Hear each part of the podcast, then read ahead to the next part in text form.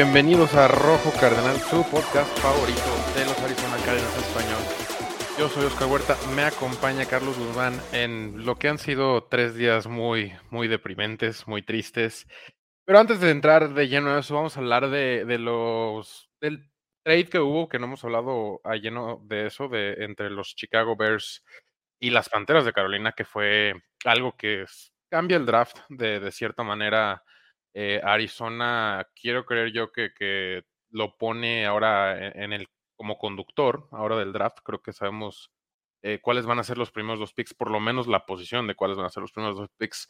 Pero rápidamente, por el primer pick, Chicago recibió la número 9 de este año, una segunda de este año, pero no es la treinta y tantos, es la 61, que es de los 49ers. Eh, una primera ronda en 2024, una segunda ronda en 2025 y el receptor DJ Moore, quien está en su, va a entrar a su segundo año eh, de su contrato de, de contrato. 71 millones de dólares. Muy barato. Primero de, de este trade. Mm, me parece buen trade para ambos. Eh, creo que Chicago lo hace muy bien. Lo único que creo que Carolina dio un poco de más quizá fue a DJ Moore.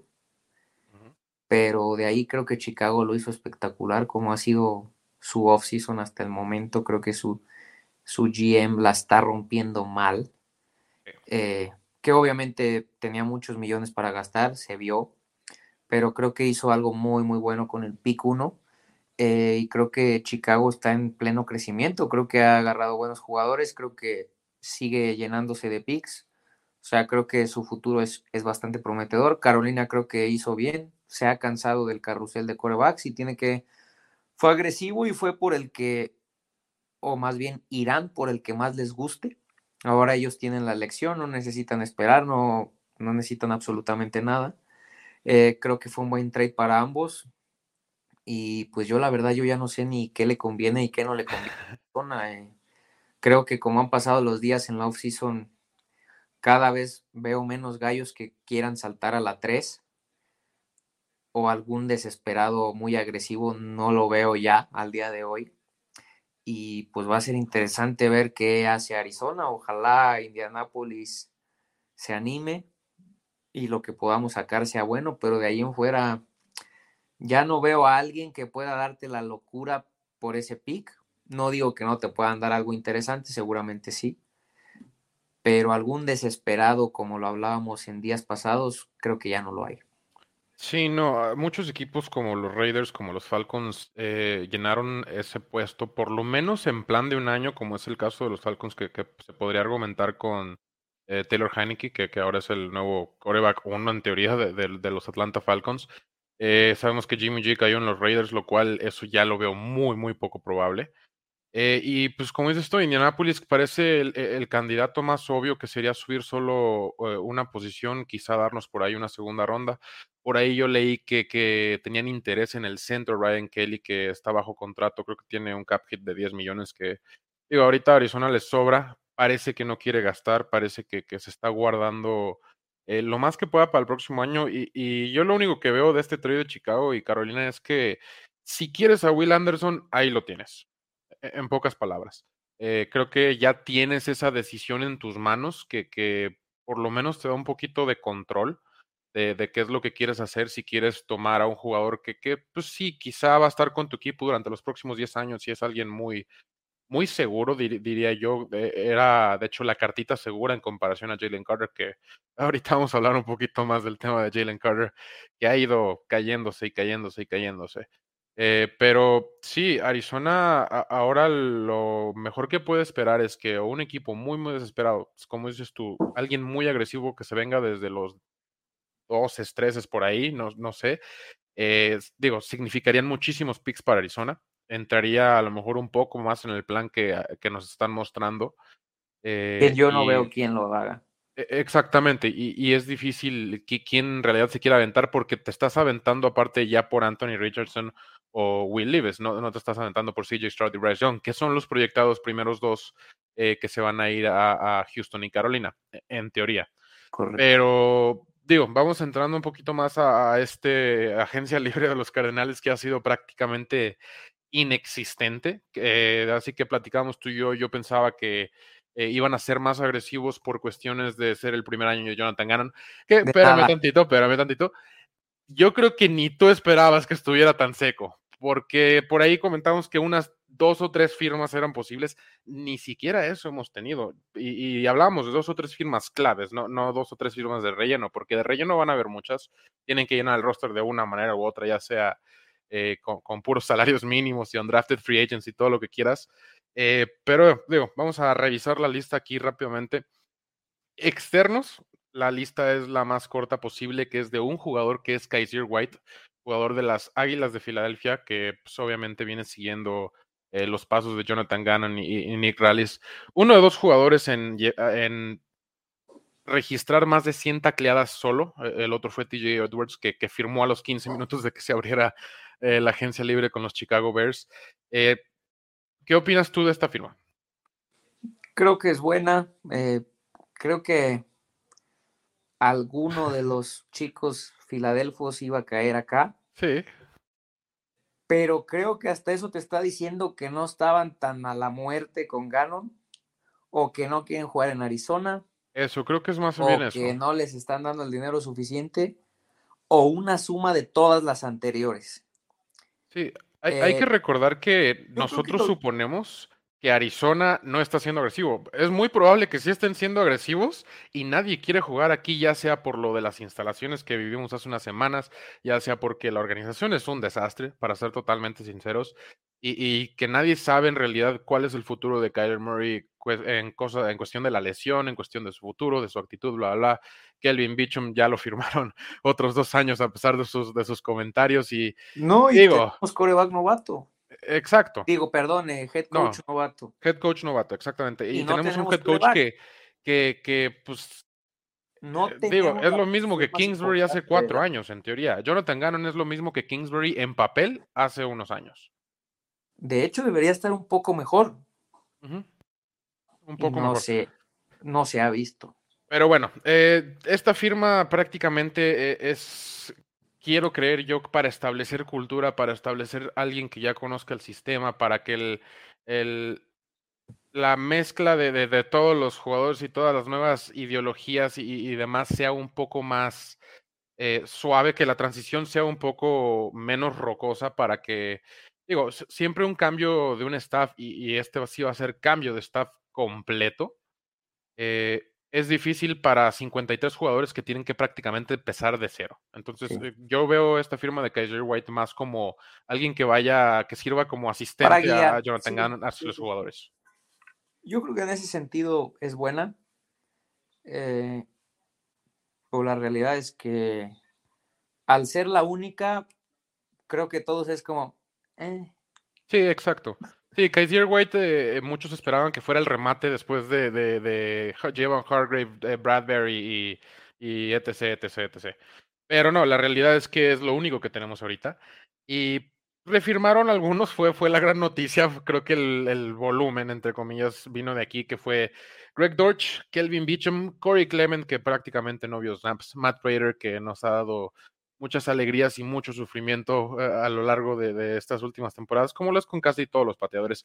Will Hernández y Ezekiel Turner, que, pues digo, eh, equipos especiales a final de cuentas. ¿Quién te resalta más de esta lista? Creo que la única importante es Will. Eh, me parece que era algo esencial, Will, y en un gran contrato. Creo que esa fue una gran renovación. Que a tu guardia starter le des 9 millones por dos años es una ganga total es una ganga. Eh, lo de Dorch es bueno, pero sabemos que Dorch. Sí, no resuelve nada. Es de medio pelo. Sí, es tú tres o cuatro, cuando mucho. Y pues hasta ahí eh, me quedo con lo de Will y nada más. Sí, digo, lo, de Will Hernández de cierta manera asegura del lado derecho, digo, asegura entre comillas, sigue siendo el mismo año pasado, que cuando estuvo saludable a mí se me hizo promedio. No, no te voy a decir espectacular, pero no se me hizo malo el lado derecho. Que no, Will Kelvin, que, ah, Kelvin Bichum y Will Hernández. No me gustó nada a mí. ¿Quién? Eh, Bichum no me gusta. A, mí, Bichum, la, ventaja que, bueno, ventaja es que jugó. Jugó y e, es, algo que no pueden decir el, el, resto de los jugadores. Sí, es redituable. Que, vaya. Sí, me parece que es redituable. Y, eso es una posición que seguido se lesionan, es una posición de, mucho esfuerzo.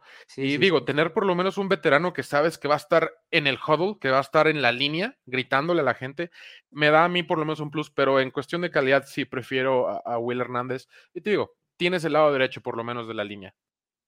Sí, eh, me parece que dentro de las mil cosas que tenemos mal es lo de lo que menos mal tenemos. Sí, se compuso un poco. Creo que falta el centro de, la cuestión del guardia izquierdo, que es donde está el hueco. Hay por ahí un artículo que leí que supuestamente Josh Jones se puede perfilar para jugar como guardia izquierdo, porque eh, su problema eh, con Josh Jones es el lado derecho de la línea. Cuando jugó de guardia derecho fue un desastre, que fue su primera temporada. Cuando fue tackle derecho no lo hizo tan mal, pero no lo hizo tan bien como cuando jugó de tackle izquierdo en la pretemporada de este año. La verdad a mí me sorprendió muchísimo y se me hizo interesante que, pues, obviamente jugar de, un lado o de otro de la línea es muy, muy diferente y, favorecen eh, cómo creciste, cómo jugaste en colegial, eh, hasta desde la preparatoria puede venir la preferencia. Y, es algo que no han explorado. Lleva cero snaps de guardia izquierdo, lo cual me da curiosidad, sobre todo en un año que, aparentemente va a ser de reconstrucción, de guardar el cap, de acumular picks, de ver cómo sale Kyler de la lesión y todo ese tipo de cosas. Eh, pues no se me hace mal explorar esa, e, esa, opción y en teoría ya nomás te quedaría el hueco del centro. ¿Qué opinas de eso? Pues que somos, estamos mal y de malas. Eh, si eres un equipo malo, pues la verdad es que da lo mismo. búscale si experimentas, si no experimentas, lo único peor que pueda pasar es que seas más malo de lo que pensamos que vas a ser. Exacto. Y que, en esta liga te beneficia al final del año. Sí, yo te lo decía, prefiero ser pésimo que ser malo. Y no tengo duda al día de hoy que vamos a ser muy malos.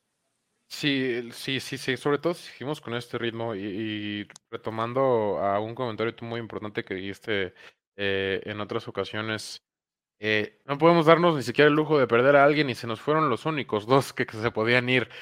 Zach Allen se fue a Denver por 15 millones al año, 3 años, 45 millones. Eh, era más o menos lo que se esperaba. A mí el que me sorprendió mucho fue Byron Murphy a Minnesota. Inicialmente el contrato reportado había sido de 22 millones. Ya salió que no. Salió que fue de 17 millones, 8.5 al año.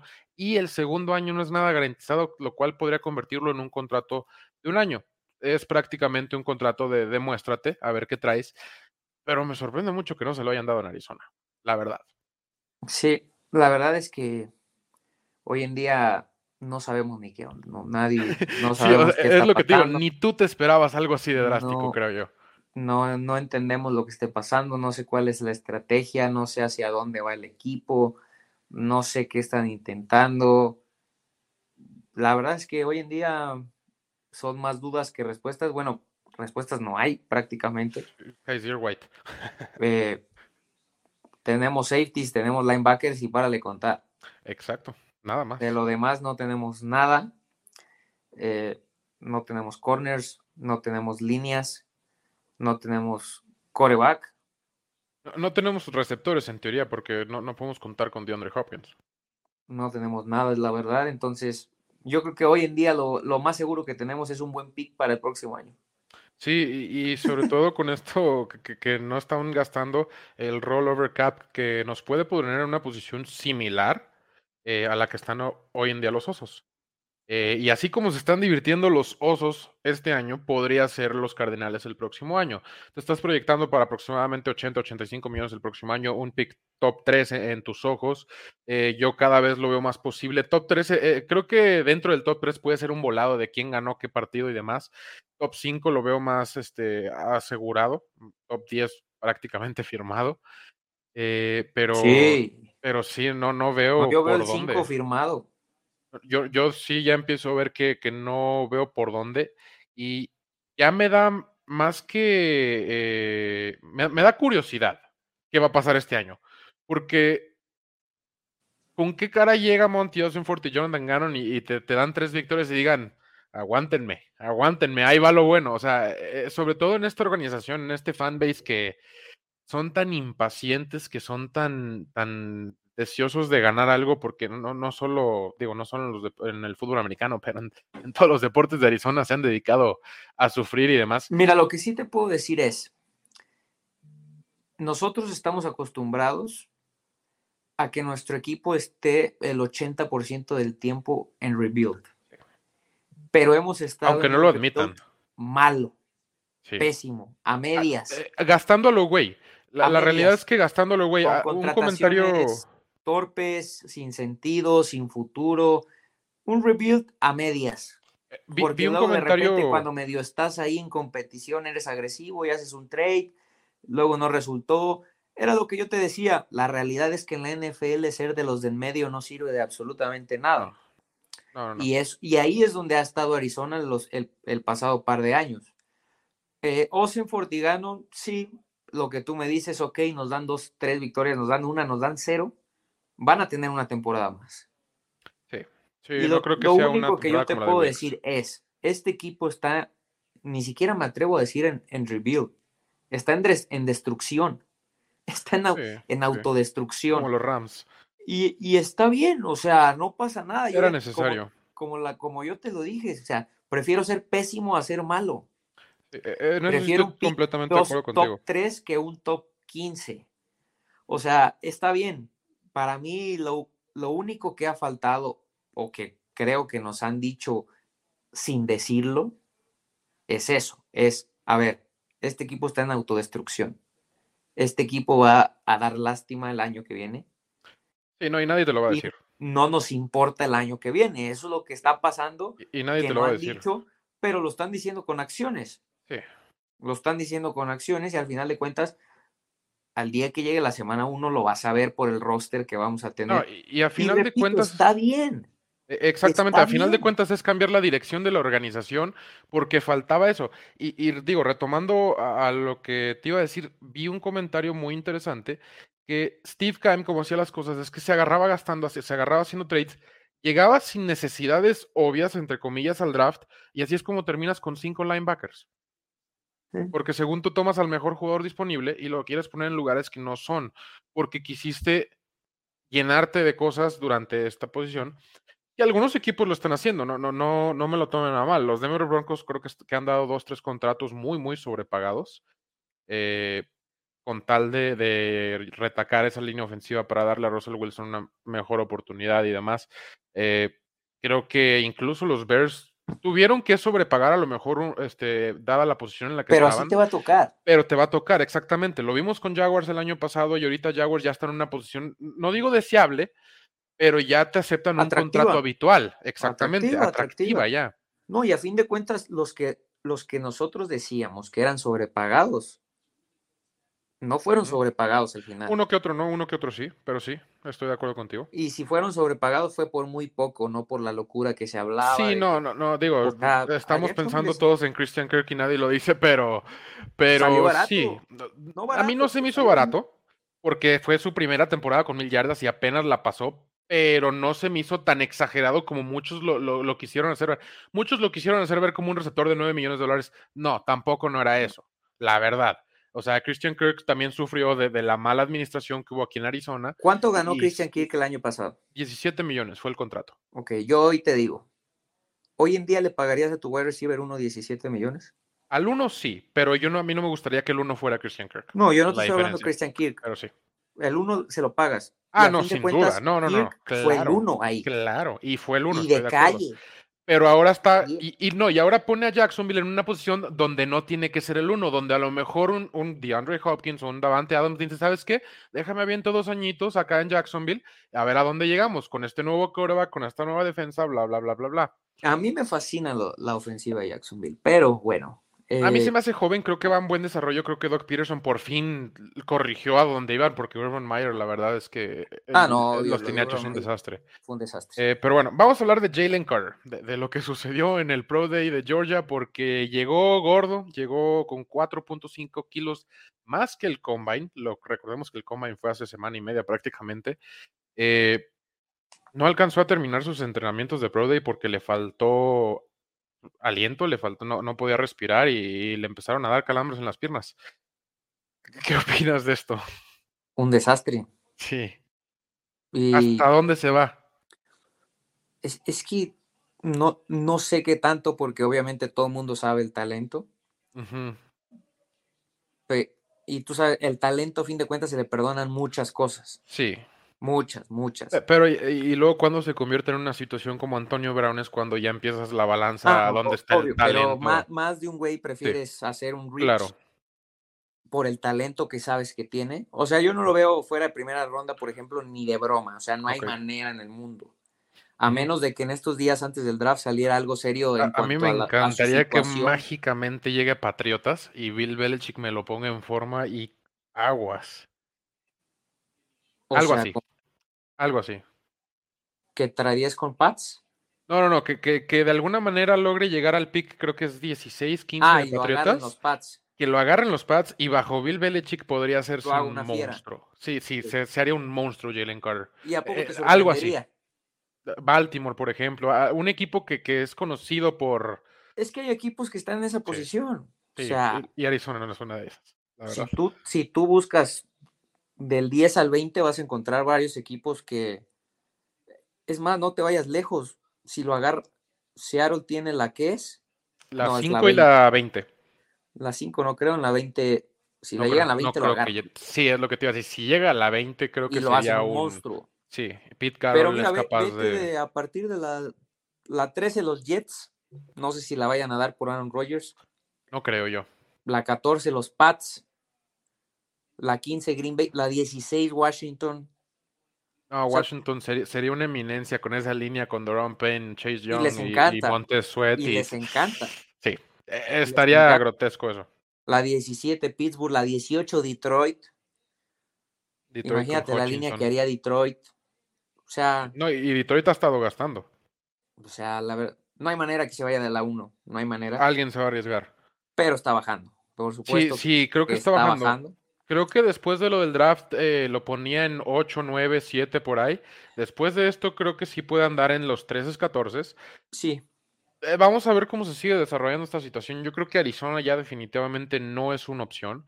Eh, creo que... No, hoy, en día no lo puedes tomar en la 3, creo yo. no, en la 3 no. Yo, yo, estoy pensando más bien si, si por alguna razón llegas a hacerte de una... De la, creo que Detroit tiene la 17, algo así por alguna razón extrema, eh, no, no sé si tomarían el riesgo, digo, sobre todo por el cambio de cultura que quieren hacer.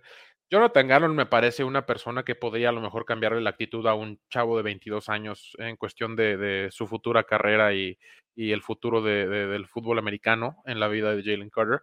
Pero digo, regresando, no sé si es algo en lo que quiere enfocar su energía en su primer año. Entonces, pues es eh, que yo no sé ni en qué la va a querer enfocar. Sí, yo tampoco, digo, en, en Kaiser White.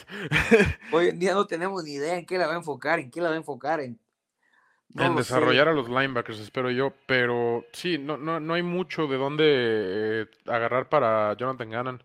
Y, es que a ver, hoy en día pues podemos tener un buen cuerpo de linebackers, que creo que lo tenemos. Sí, a mí me gusta mucho. Joven.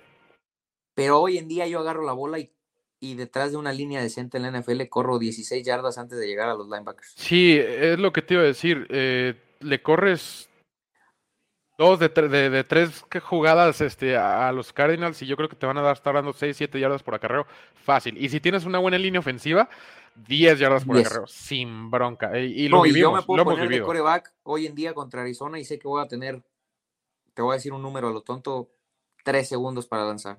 Sí, fácil. Ah, no, y fácil. Eh, creo yo que Will Anderson no resuelve la línea. A, pesar de que podemos tener seguro a Will Anderson, necesitan. No, hoy en día tienes que llenar algo más. ¿Mande? Hoy en día tienes que agarrar a Will. Sí, si no hay trade back, que, que digo, creo que a estas alturas preferiría el trade back y llenarte de gente joven a final de cuentas, llénate de gente joven, desarrolla. Si no vas a ganar nada. Yo creo que hoy en día, hoy, hoy, hoy, hoy en día veo, veo más que alguien se quiera arriesgar para tomar a Will Anderson que, a los corebacks. Eh, puede ser. Creo que alguien se puede enamorar de Anthony Richardson en la 3. E, es como el wild card para mí ahí. Will Levis ya lo veo muy, muy difícil. O en una de esas se va Anthony Richardson en los primeros dos picks y alguien se prende por Stroud o Young. Esa es la otra opción que podría haber. Pero sí, mejor toma tu Aidan Hutchinson, tu Nick Bosa, tu, tu Chase Young, tu, tu, todo lo que quieras. Eh, digo. Es que a fin de cuentas, si vas a hacer trade down, está bien, pero no quiero que te vayas tan lejos. Necesitamos un Cristian González, algo así que valga la pena mantenerte ahí. Y ya no veo el equipo en urgencia que pueda volverse loco. Bueno, todo puede pasar, o sea, obviamente todo esto que decimos hoy es, su posición total. claro. Ah, capaz que se está manejando ya ahorita y al ratito sale la bomba, ojalá. Sí, ah, el trade de DeAndre Hopkins. Pero a ver, digo, faltan muchas cosas. top 10 ves alguno con esa urgencia de brincar al 3 por un coreback? Por un coreback yo solo veo el miedo de Indianapolis. de urgencia? Yo solo Indianapolis ya. Detroit no lo veo en sentido de urgencia. Detroit parece que se está enfocando en desarrollar el resto de su equipo antes de meterle un coreback joven y lo están haciendo muy bien, porque Jared Goff te da suficiente para, para hacer puente. Los Lions se quedaron a nada de ser playoff. Sí. O sea, no, ya no, no fueron los Lions que estamos acostumbrados. O sea, los Lions se quedaron a nada, que creo que ellos lo saben, de ser un equipo de playoffs y están por buen camino. Las Vegas con Jimmy G no lo veo. No, e, ese sí para mí descartado totalmente. Atlanta. Atlanta es el que yo, yo no descarto, pero sí bajaron las posibilidades drásticamente por lo de Taylor Haneke, porque ahora Atlanta dice, pues me, espero otro año con Taylor Haneke y ya. Claro. O sea, si, se da este año, bueno. Le doy un año a Reader que compita con Haneke, si me va mal, bueno, ahí sí voy. Sí.